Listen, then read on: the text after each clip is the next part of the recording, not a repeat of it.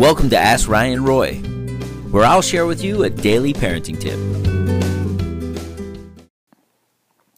Today's lesson is go for a hike. Go out into the wilderness, go out into a wooded area, go up in a mountain. If you don't have that, if you live on a coastal area, a beach, go for a walk, go for a hike, and explore what nature has to provide. Uh, when I go for hikes with my little ones, it's it's often overturning rocks and seeing bugs. It's pulling bark off of trees. It's describing the different sounds we hear, whether it's the insects or the birds chirping.